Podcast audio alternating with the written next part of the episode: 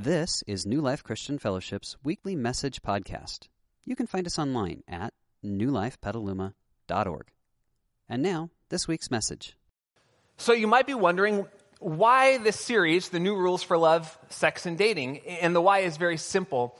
Uh, we did a survey maybe four or five months ago, and on the Sunday that we surveyed our church, asking big questions uh, about your engagement here, one of the things we found out was that close to 50% of our community on a given Sunday is single or single again or a widow or widower. But whenever I talk about relationships, and I try to talk relationships about once a year because quite honestly, relationships, specifically marriage and dating, and some of these are are kind of core. It's the one place where we're known more than maybe anywhere else.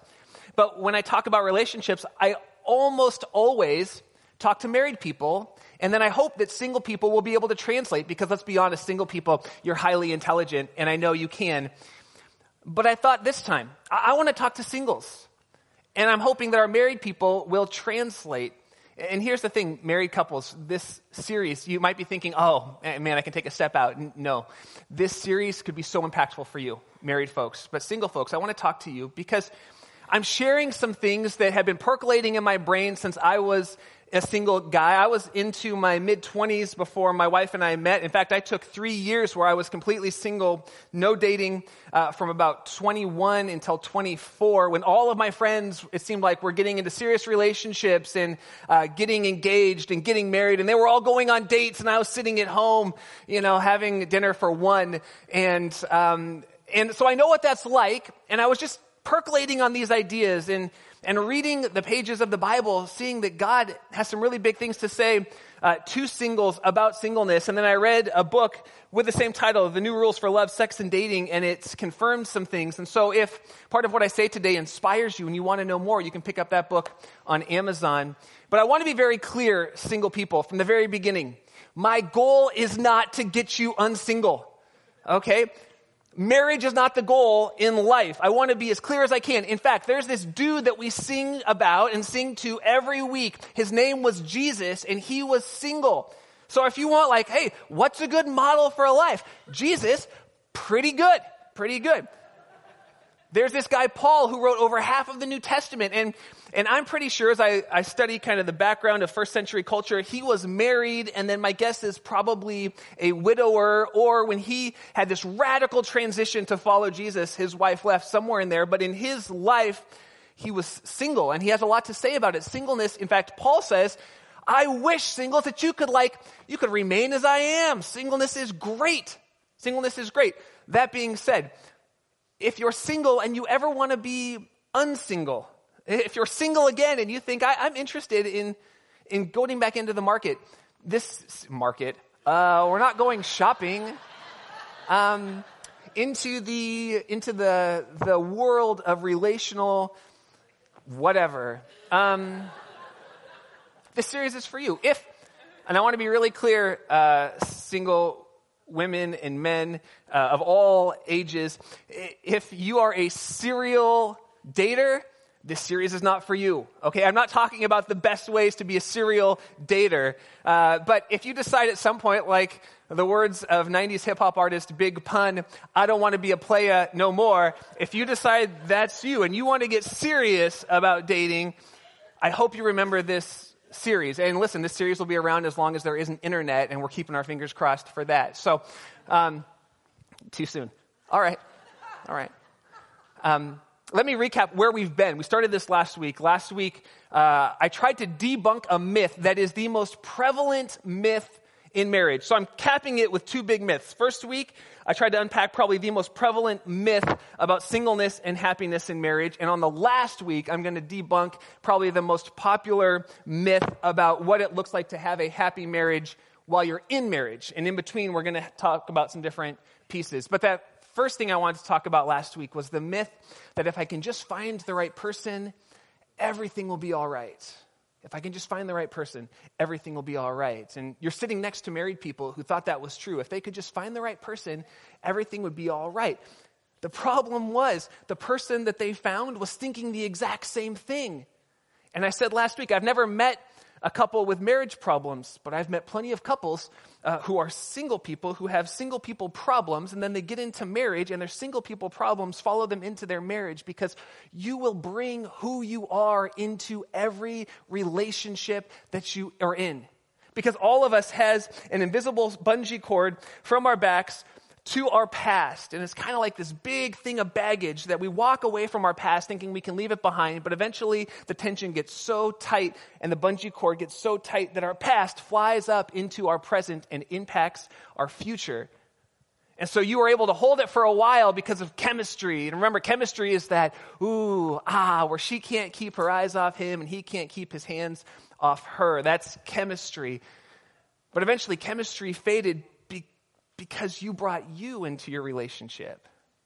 And here's the reality great relationships are not built by finding the right person. That's called a fairy tale. Fairy tales like Snow White. Remember, I said this last week where she her parents have both died. She's got this horrible, cruel stepmother who tries to hires a hitman to have her murdered, runs her off into the forest. It's horrible. He tries to kill her with an axe. She she gets into this weird relationship with seven dudes living in a house with them, really awkward. A witch comes, she dabbles in the occult with this like, ooh, apple, like Ouija. It's creepy, creepy. She passes out, falls into a coma. Some guy walks by, and he thinks, there's a woman in a coma. You know what I'm gonna do? I'm going to make out with her. Okay, if, if you're ever, ew, ew. And she wakes up and she thinks, Be still my heart. Prince Charming has arrived. Friends, that is not real life. That's a fairy tale. That's a, and that is creepy.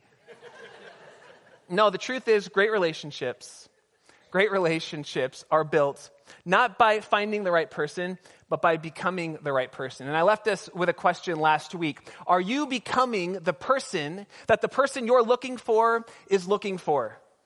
Are you becoming the person? Not searching. And I said this, it was a big statement. And some of you uh, who, who are like, have real, like, strong uh, Christian roots, traditional roots, might have like pulled back. I said this last week. Don't even pray for the right person. Pray that God makes you the right person because how sad if you spent all your time praying for the right person and God brought the right person along and you weren't the person they were looking for and they walked right by. So before we spend every night writing lists about the right person and praying for the right person, what if we ask God, help me become the person that the person I'm looking for is looking for? And this guy, Paul, wrote this letter to the Corinthian church. And in 1 Corinthians, it's called the love chapter, 1 Corinthians 13. And he talks about what it looks like to become the kind of person that the person you're looking for is looking for. Certain characteristics and attributes, things like patience, humility, uh, things like allowing the other person to shine, things like care, compassion, comfort. This is what it looks like to become the person that the person that you're looking for is looking for. And I left you with a little homework last week to take that little half sheet home, put it somewhere where you would see it before you went on a date, before you got ready, before you saw your spouse if you're married, where it says love is patient and love is kind. Love doesn't envy or boast. And then ask God, God, would you make me this kind of person? God, would you help me become this kind of person? Now, this guy, Paul, ends that love chapter with this really interesting phrase. Remember, he's talking about love, and he says this in 1 Corinthians 13 11. He ends by talking about here's everything love is. Then he says, When I was a child, I talked like a child. I thought like a child. I reasoned like a child. And remember, this is all in the context of love. But when I became a man or an adult, I put the ways of childhood behind me. And the paradox is that if we want to find happily ever after, then we need to put our childhood pictures of romance aside and work on the adult, like deep, hard stuff of becoming the kind of person that the person that we're looking for is looking for. If you're married, are you, are you currently becoming more and more of the kind of person that the person you're looking for is looking for? Today, I want to start, talk specifically to dudes, to guys, to fellas, to my homies. I want to talk to you for a few minutes about what it looks like to grow up in the way that we view and treat women. Now, some of the women were like, mm, uh huh, mm-hmm, do it, do it. Okay, ladies, listen, elbows in, elbows in. There's no need, okay? Guys, guys, I, I want this for you. Single guys, let me tell you, the things I'm going to talk about, single guys, come on, lean in, look up here. I can see you, lean in. Single guys, this is the thing. Though I see you. This is the thing that will help you, that will help you rise above all other men when it comes to dating. This will be the thing that helps you rise up above guys who make more money than you, guys who drive better cars than you, guys who have hair, okay? This is like this. This is the thing. Fellas, uh, single fellas, this is for you. This is not like, no, I'm trying to help you. This is the thing that will have all your friends saying, She is so far out of your league. How did that happen? It wasn't the car. You, can, you don't even have to be overly attractive. No, no, no, no, no. This is the thing. I'm telling you, this is the thing, guys. You are, you're incredibly handsome, by the way. I just want to be clear. You're welcome. Um, but it's not about that because the looks, they'll fade. I'm telling you, this is the thing that will make you rise up. It's how you understand the relationship between men and women and how we interact. I've titled this message Gentlemen's Club. Gentlemen's Club. So good. Some of you are like, I don't know what that means. Yeah, right. Um, and, and, and, you might be wondering, why are you talking to men and not talking to women? I'll talk to women too. I want to bring you in, women, because you have a part to play in this process as well. Okay, you need to listen to this because you deserve a guy like this, and you need to listen to this because it is, it is, it is your sacred privilege to demand to be treated well. So, we all have a part to play. But the reason I'm talking to guys is because, guys, we have a challenge, and here's the challenge. Women in our wider culture are viewed, or presented, or talked about, or sung about like a commodity. Do you know what a commodity is? A commodity is something that you don't have any personal attachment to, that you can trade or sell or negotiate until something better comes along, at which point you can trade the commodity away. Isn't it true that their wider culture, music and, and television, politics, sports, sadly, the church, it's coming out more and more that women are viewed as a commodity. What's the dominant narrative in music these days? Absorb me with your eyes, take me with your hands, use me, and then discard me. And this used to just happen in pockets of the world, but I'm telling you, it's become, it's become bigger. And I want to talk about a first century picture. The first time that we were ever introduced to the idea of a gentleman's club, of men responding to women in a way that is healthy and honest and right and appropriate. And it came at maybe the low point of gender relations. It was first century Rome. And in the Greco Roman world, the Greek and the Roman world, women were literally viewed as property, as commodities. Upper class, wealthy Roman men did not want to get married because why, why be tied down to a wife when prostitution in the first century was not only accepted, but it was actually championed as a good form of birth control? You don't want to have more dependents at home who you have to divide your estate among, so don't have sexual relations with your wife. I told you you could have your kids leave. Don't have sexual relations with your wife. Go to a prostitute, have sex with her, make her deal with the baby. It was an all time low. Wealthy, the wealthier you were in the Greek and Roman world, the more slaves you owned. Female slaves were property. Have sex with them, beat them, trade them, sell them, discard them. It is of no consequence to me. It became so bad in the second and third century that the Roman Senate actually thought about mandating marriage for upper class Roman citizens forcing them, you must get married. Because here's what Roman men thought why get married? I can, I can go out with my buddies. I can sleep with a prostitute. My wife, man, she's just, she's, she nags me and she's, oh, she's, well, we don't want that. I don't need that. If we have kids, then I have to give my estate up. Instead, I'll just go out with the guys. I'll sleep with whoever I want to. And then when I get old, I'll have one of my male servants, who's kind of the most trusted servant. I'll give him my land and my property, and he can take it and do with it what he pleases. This was the ancient world. And right into the ancient world, Jesus speaks. And he said something that was later picked up on by two of his followers a guy named Peter, arguably his closest friend, and a guy named Paul, who picked up on the teachings of Jesus and got laser focused about what it looks like in gender relationships.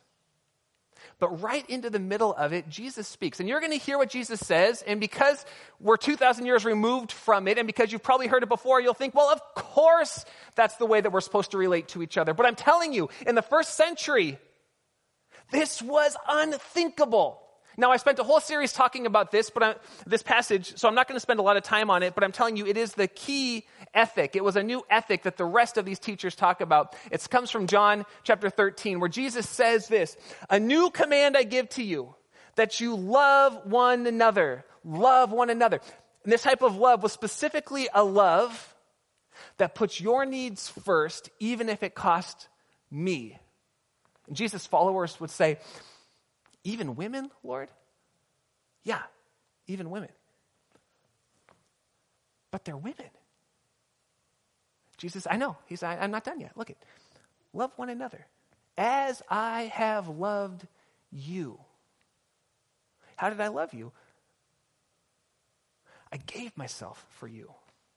I lifted your status. I made you an equal. As I have loved you, love one another. By this, the way you love one another, everyone will know that you are my, it's a big kind of a stained glass word, disciples. It means followers. By this, everyone will know that you're a follower of mine if you love one another. Now, this was a huge deal. This is part of why, in the first century, Christianity spread like wildfire and was so popular among women because women in these little Christian gatherings had such an elevated status, so much more than the surrounding communities. In the surrounding communities, women were, were little more than property. In these Jesus gatherings, women were equal. And so women were flocking to these Jesus movements because they were experiencing equality because of Jesus' new ethic love one another as I have loved you. And then this guy, Paul, I'm just going to touch on this briefly because our last message of the series is going to hit on this big. Paul picked up on this idea. Now, Paul hated Jesus' followers, hated Christians. In fact, he went to these little communities and he tried to squash them out until one day he, he met Jesus in a very powerful, real way. And he did a 180. It changed his life. I don't know about you, but my hope for you is that somewhere in your life, you meet Jesus, like in a very profound and powerful way and it reorients the way you think, which will reorient the things you say and the things you do to walk in a different direction. Because it's not always easier, but I'm telling you, following Jesus is always the best thing for you, for our community, and for the thriving of our world. So, Paul, he picks up on this idea of loving one another, and he talks about it specifically in the context of marriage. And single guys, I know, you're thinking, I'm not married. That's okay. This is what you're practicing for. When you go out on a date, all you're doing is practicing for the day you are married. Paul says this Husbands, all right, husbands, this is, you, you don't get out, okay? Love your wives just as Christ loved the church and gave himself up for her. But I thought the point of dating was to get something from her. No, no, no. The point of dating and marriage is to give something to her, not to get from her. Women, what's the point of dating and marriage? It's not to get something from him, it is to give to him. Love your wives as Christ loved the church. Peter, I love Peter. Peter was Jesus' best friend. Best friend. Big mouth. Always talking. I love Peter. He loved a monologue. Oh my gosh, the guy. And he got it right about 70% of the time. 30% of the time, he was just off. To the point where Jesus had to be like, dude, you're speaking for the devil right now. Get behind me. How'd you like that from Jesus? But Peter, he gets it right here, okay? This is what Peter says in 1 Peter chapter 3. He picks up on this and he lasers in on the same idea. Husbands, fellas, in the same way, be considerate as you live with your wives. Treat them with respect. And you might be sitting here wondering, why would he have to say that? Because in the, in the city that he wrote to, women were not treated with respect. And this word respect has a very specific meaning. In the original language, it has the idea of honor. Give her honor. Think about the most honorable person you know. Just picture that person in your mind. This is, this is where you have to actually go with me. Think about this person. Picture her or him in your mind, the most honorable person you know. You can picture me if you want to. That's nice. Okay, now, Husbands, treat your wives with that level of honor. What would you do if that person that you honor the most in the world, that you just you ascribe incredible value and honor to them, what would you do if they walked into a room? Husbands, do that for your wife. Yeah, but my wife isn't honorable. Kevin, you don't know my wife. Do it anyway. Remember, Jesus says, As I have loved you. Peter got this idea because in Jesus' biggest time of need, when he was betrayed by his friends, when he was beaten to within an inch of his life, when he was ultimately hung on a cross, crucified, he looked around to see where his friends were, and Peter had denied Jesus. I don't know him. I don't want anything to do with him. In fact, this 13 year old girl comes up and says, You're one of his followers. And he's like, No, I'm not one of his followers. She says, Yeah, you're one of his followers. He says, No, I'm not. I, am not one of his followers. A third time, they're sitting around a fire, and this little teenage girl you're one of his followers. He says, I swear I'm not one of his followers, which lets you know there's nothing more terrifying than a teenage girl. Because Peter was terrified. That is so inappropriate. So wrong. But a funny joke every time.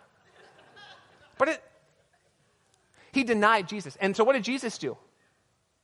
Jesus saw him out on a boat after Jesus rose from the dead. And you might be thinking, rose from the dead? Yeah, rose from the dead. In fact, over 500 people saw him alive. It's one of the most well documented miracles in the history of the world. Jesus saw him in a boat. He said, Peter, come on in here. Come on. Peter, I still love you. Peter, I still respect you. Peter, I'm still going to ascribe to you authority to lead the church. If you come from a Catholic background, Peter became the first pope. This is a big deal. So Peter gets it.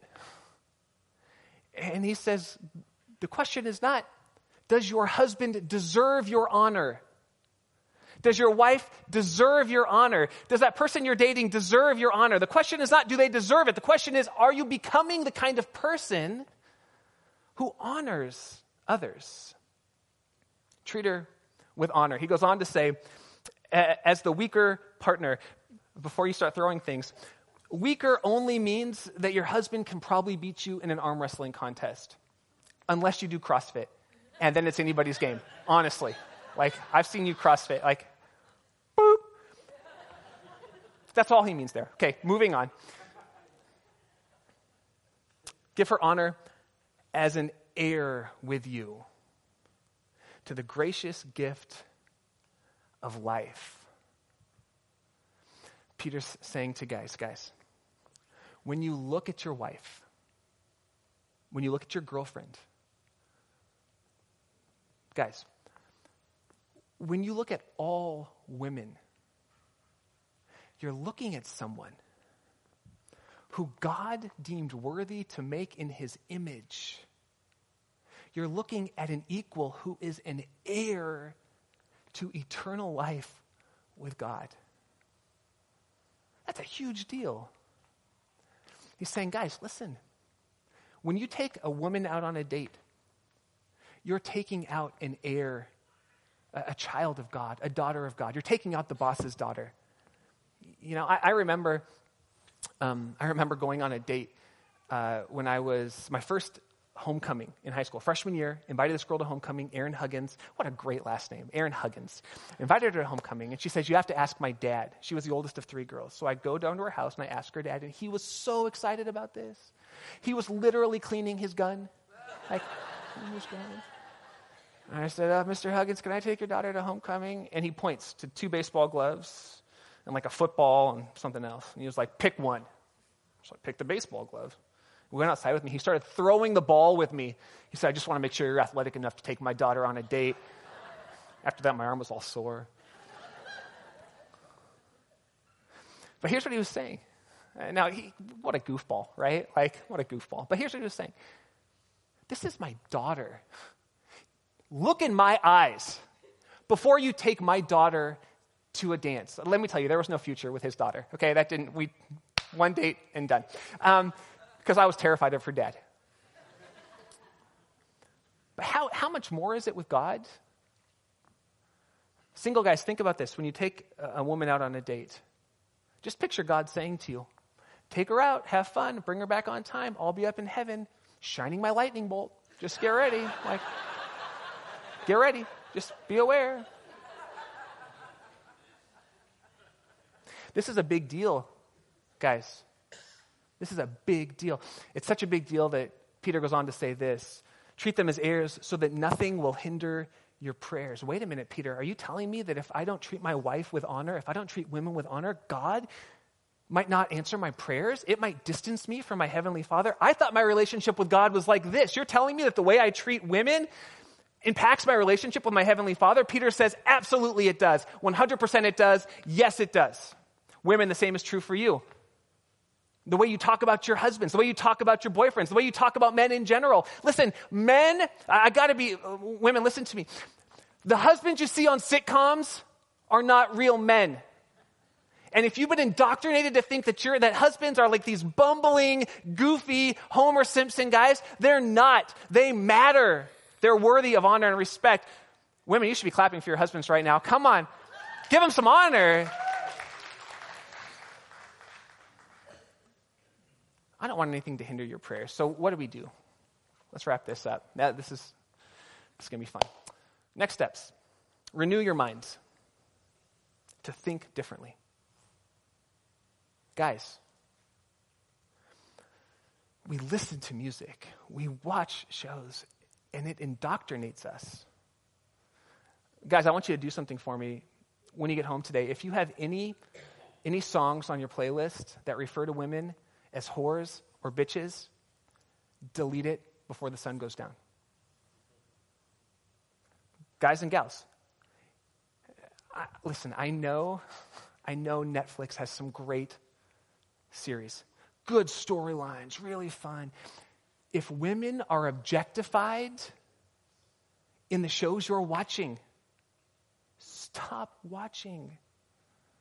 I can't tell you the number, probably at least three different Netflix series I've turned off not because they didn't have great storylines. It was like, oh, what's going to happen? Who's going to be on the throne in the next game? Like, who, what? or whatever series, or whatever series. Oh, now you're meddling. Okay. It's, a, it, it's indoctrinating us to think that women are commodities. And it will impact the way you treat women. Women, it will impact the way that you view yourselves and the way you expect to be treated. Here's something that is just totally true. Every time one group throughout the history of the world dehumanizes another group, disaster follows. Think about the Rwandan genocide. The Hutus said the Tutsis were cockroaches. Cockroaches, not people, cockroaches. We must squash the cockroaches. 800,000 people died. Nazi Germany, Jewish women were called whores, Jewish men were called rats. They're not people, they're whores and rats. Whores and rats. And Holocaust followed. The United States, the way that we talked about Native Americans, the way we talked about slaves, allowed us to dehumanize people. Tragedy follows. Almost every time a minority group tries to rise up and experience equality in our country, we do some level of this, and it always only hurts.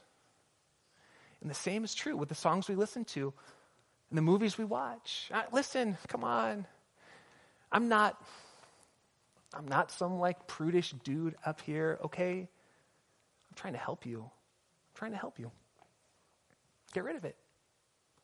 Let's talk about erotic images. I was like, I'm not going to talk about this. this. Come on, we really need to talk about this. Then I started doing some research. Reading, not pictures, just to clarify. Oh, got really quiet.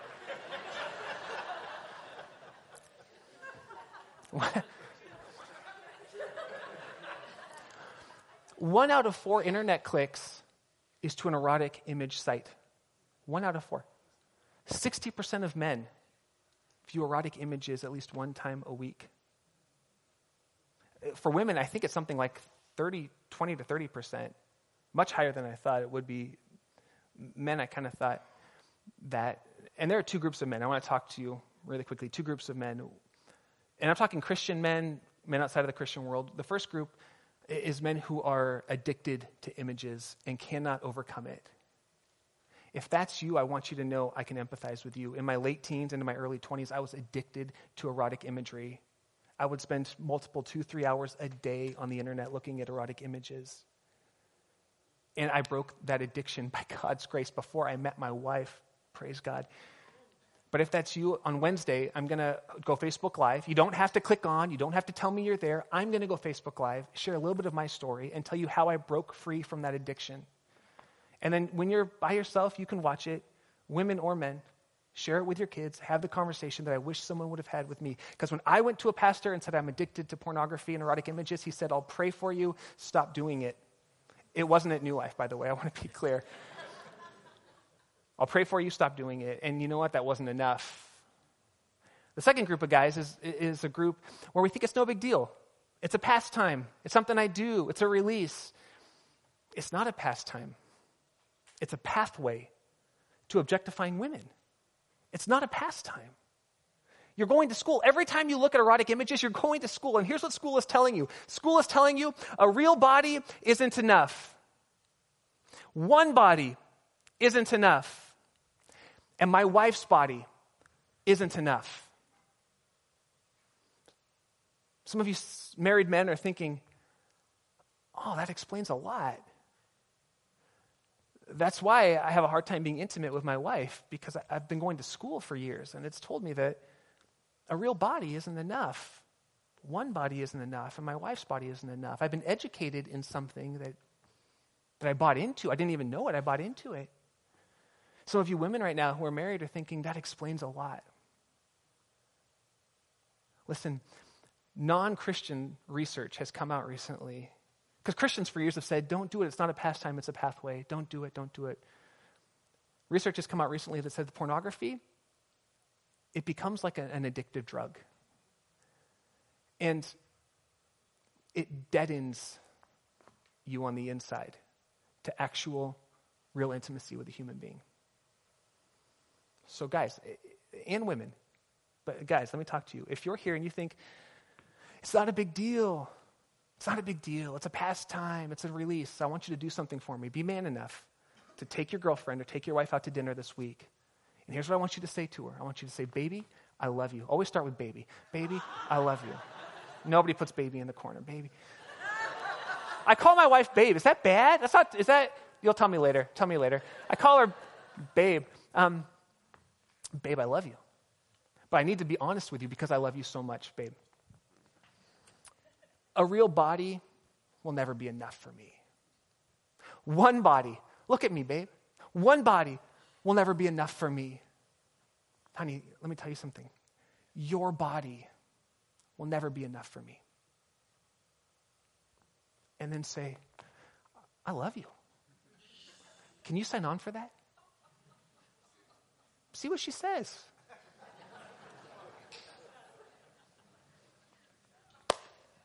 Oh, got quiet. Okay, let's go on. Wednesday, I'll go Facebook Live at some point during the afternoon. Uh, watch it, share it. It's a story that has to be told. I don't mind. This is my story. Praise God. It took years, hard fought years, to break free from an addiction because it's an addiction. And if you're single, and listen, if you're single and you think, well, when I get married, I'll just stop, you won't. You'll be addicted. and it will impact your marriage. Single guys, the best thing you can do for your future marriage is unenroll from this school. Unenroll. Do it now. Do it today. Do it because God loves you and wants so much better for your future. Okay, next steps. Make up your mind to behave differently. Guys, we got to just start acting differently. We got to act like the men we want to be. For example, guys, stop admiring her shoes when she walks by. Here's what I mean by that. You see a woman, you look at her shoes, you look back and say, mm hmm, those are some nice shoes. Those are, mmm, I like those shoes. I'm a fine connoisseur of fine shoes, and those shoes are looking fine. Stop admiring her shoes. She has very pretty eyes. Look at them instead. Okay. Be, be a gentleman. Free up a seat.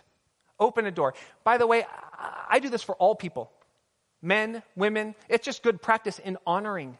This is not a 50s kind of archetype, whatever. Free up a seat, open a door.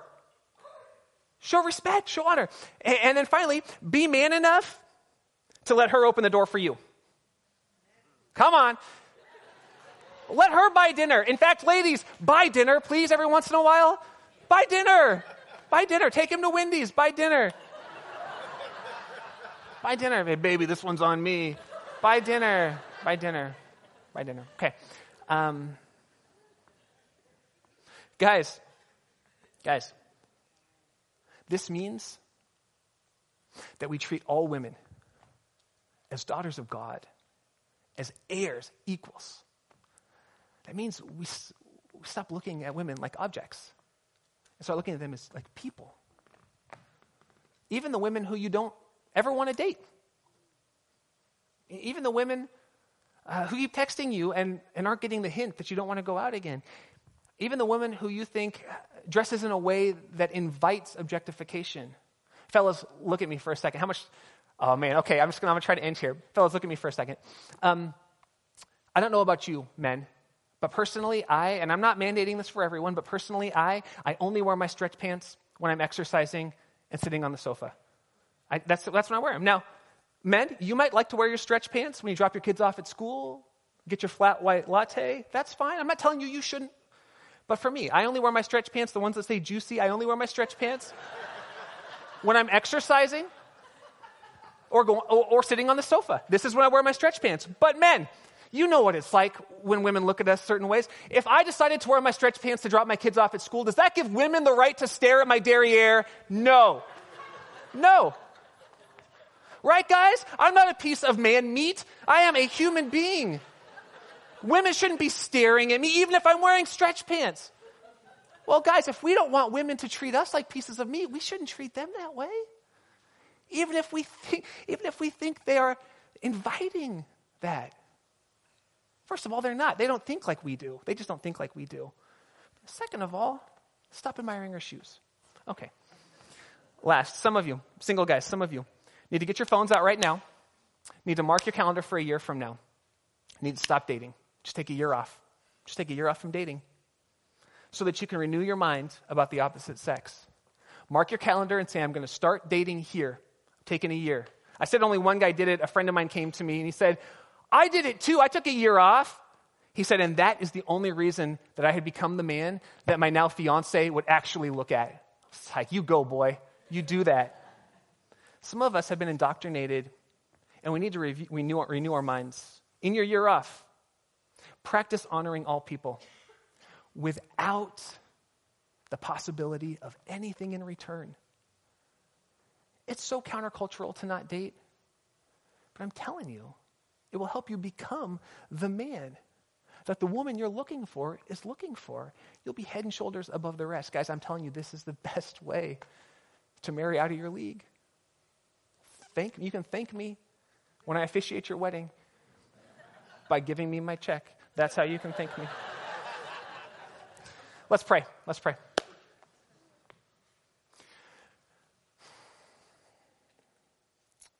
Jesus, we live in a society, in a culture